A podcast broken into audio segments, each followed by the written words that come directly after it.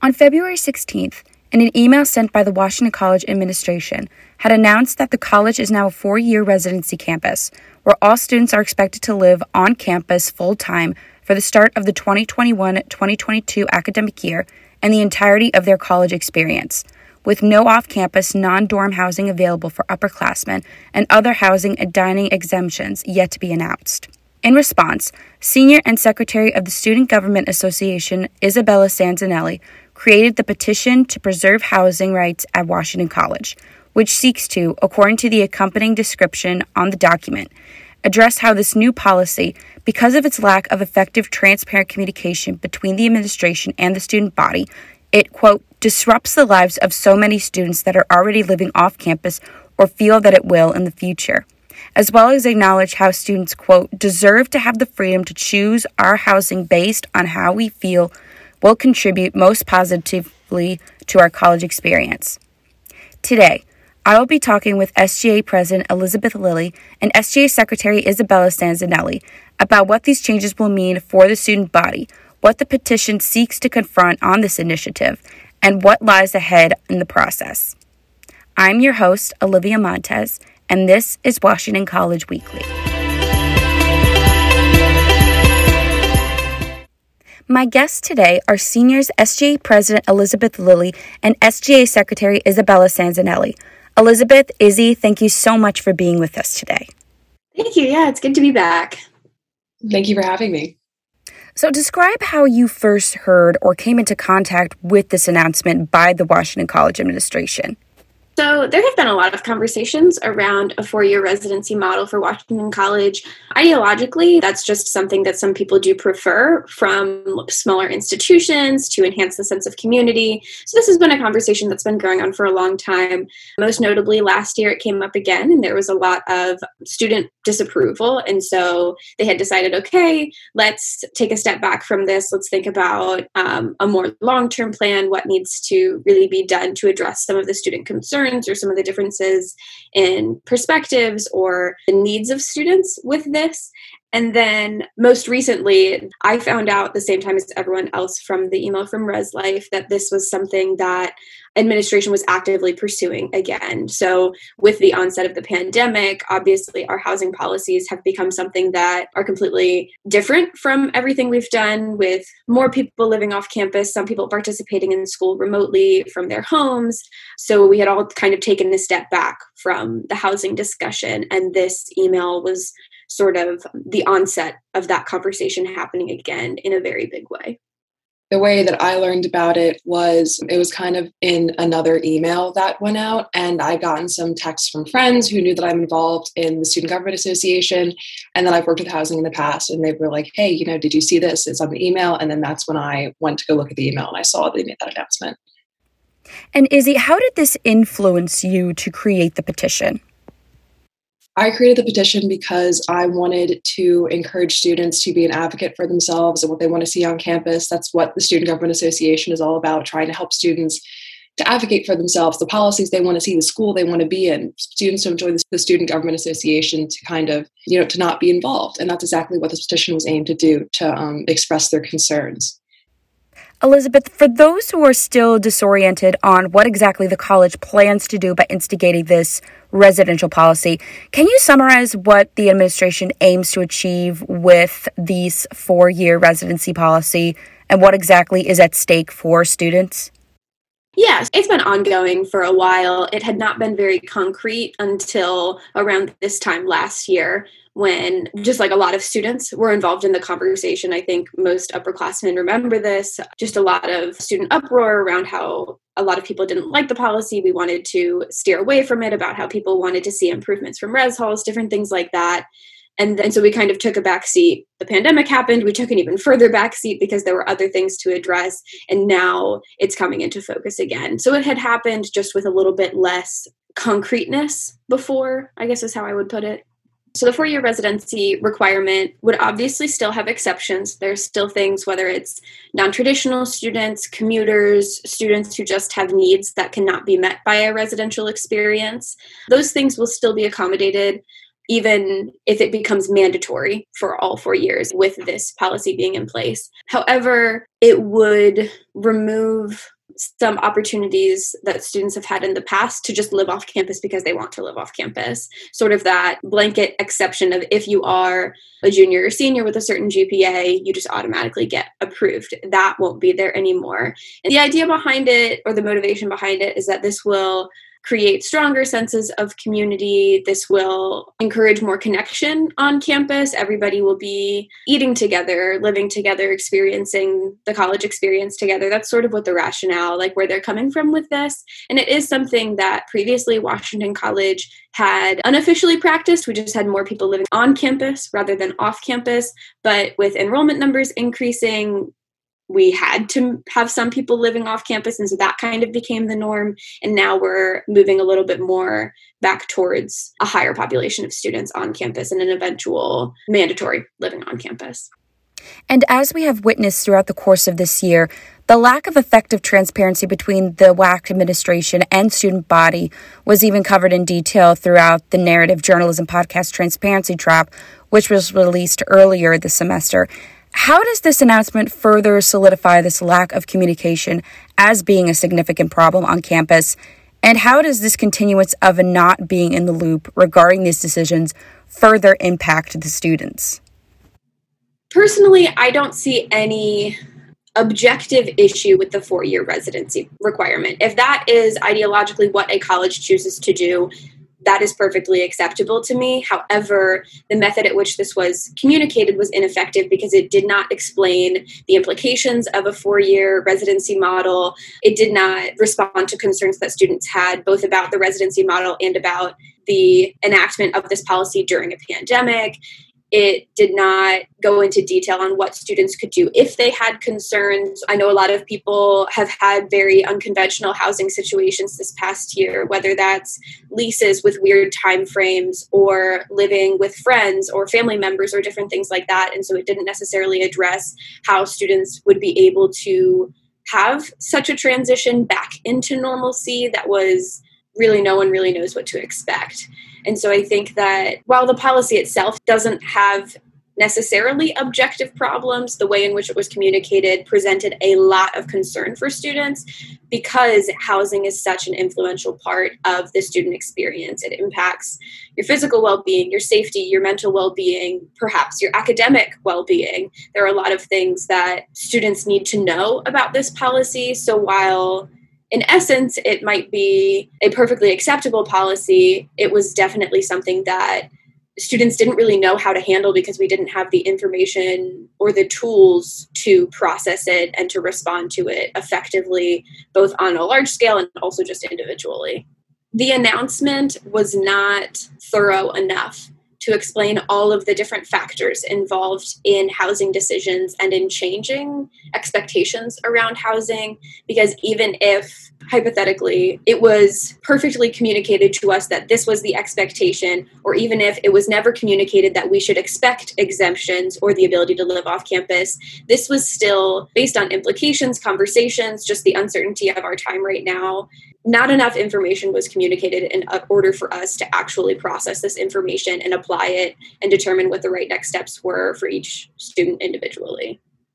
I'd have to say that I knew this policy was something the school had thought about in the past. I knew that mainly through my position in the Student Government Association. I know some others had heard about it through other positions they may have, like whether it's in Greek life or something like that, where they have connections to administrators who might have also known about this policy, was something that they were looking to do in the future. However, I agree that that email definitely could have been communicated better and a little bit more straightforward. And as of this February, over a third of students currently enrolled at WAC have signed the petition, affirming that, as the petition has stated in its introductory paragraph, quote, you share these values and are dedicated to ensuring the liberty of students to choose their own housing arrangements. What does it tell you or mean to you when you see that growing number of people sign their names on this document? I think it means that college students now really value the benefits of independence, personal responsibility, and personal growth that come with the opportunity to live off campus.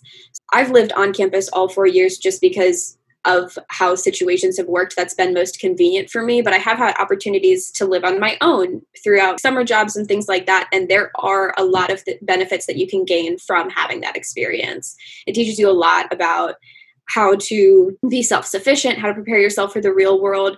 And also, it just gives you a little bit more control and agency over your life. And so, I think that, again, back to that philosophical difference, some people see a lot of benefit in a four year residency requirement. And I think a lot of our students, at least those who have signed the petition, see a lot of benefit in being able to have that level of agency and independence and self determination that comes with the decision to live off campus.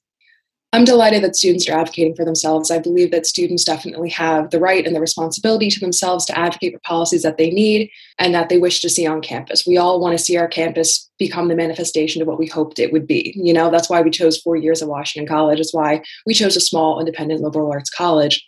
And I think it's been doing well. We've had administrators agree to meet with us. We're meeting weekly now to discover ways in which we can reconcile the differences of what the students want, what the administration is pushing for, especially with the imminent concerns of COVID 19 and how that might affect the coming fall semester, as it has the whole last year almost now.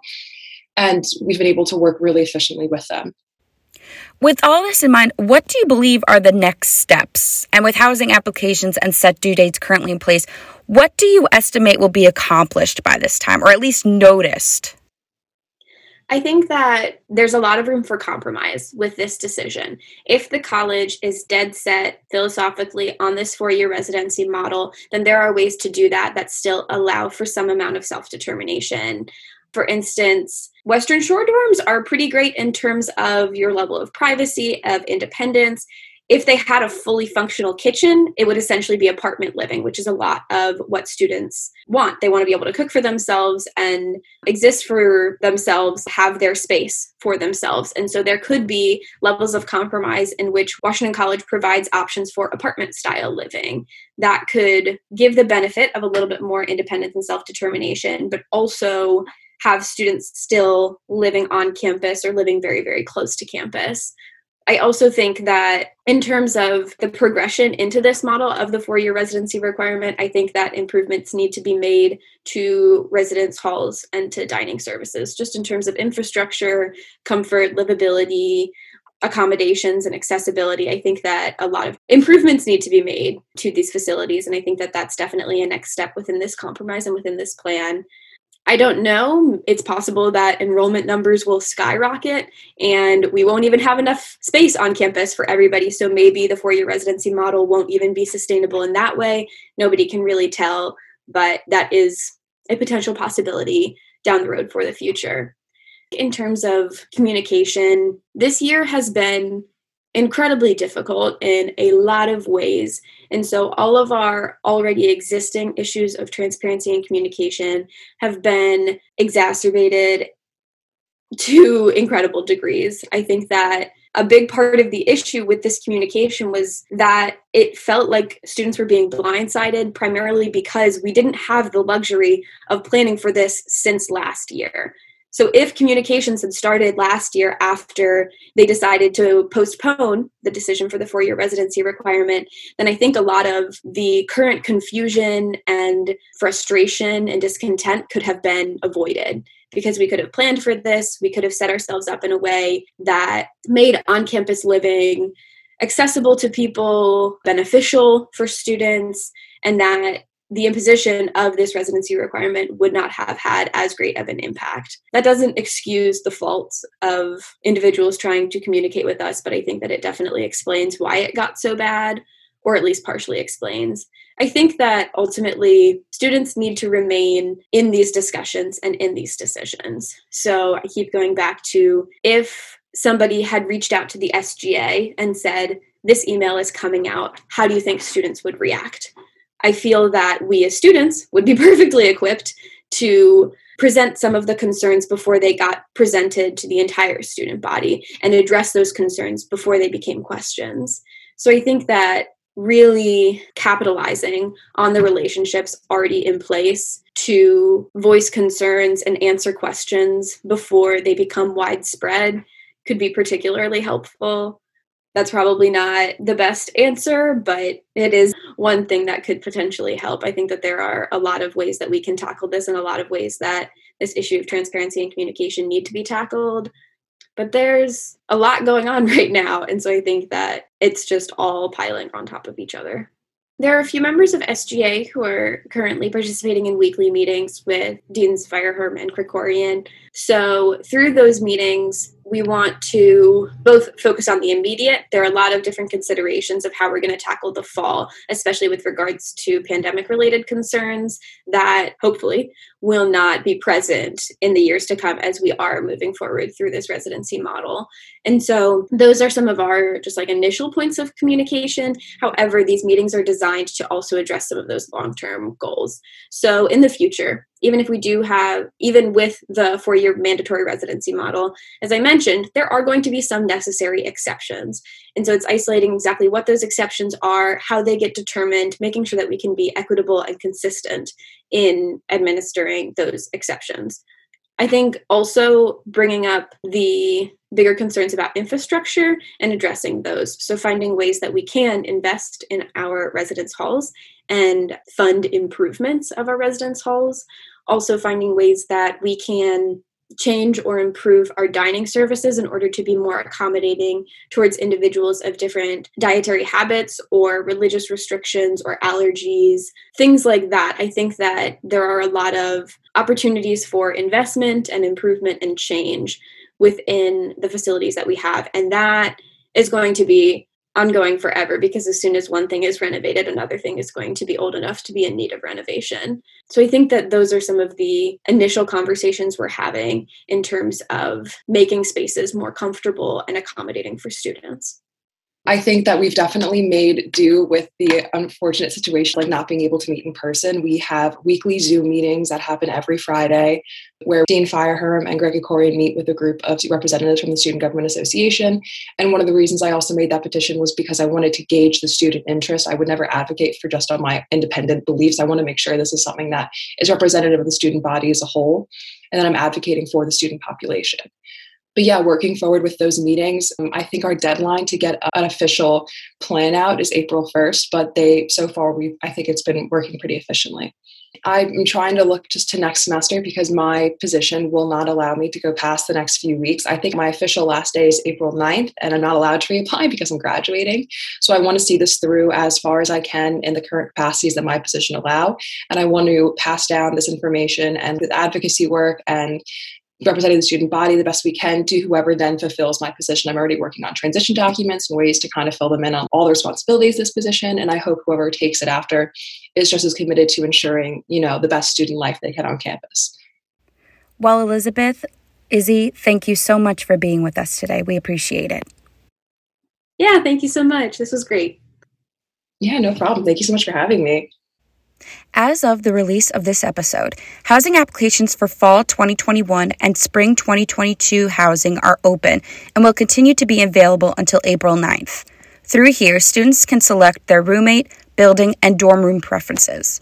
Room selection will officially begin in mid April, with rising seniors and juniors scheduled for April 13th to the 14th, rising sophomores for April 15th to the 16th, and incoming freshmen for April 20th, 21st, and 22nd. Both housing applications and exemption forms can be found under the housing portal in the email sent by Residential Life on March 8th. Decisions concerning housing exemptions will be made and sent via email on April 1st. For next week, we will be hearing from Dr. Kathleen Verville, Biology Associate Professor of the Biology Chair in Washington College Titular Biology Department on campus, about the recent developments made concerning available COVID 19 vaccines within the U.S., the science behind it, and how it might impact the future of our college, community, and larger nation. This has been Washington College Weekly. I'm your host, Olivia Montez, and I will see you next week.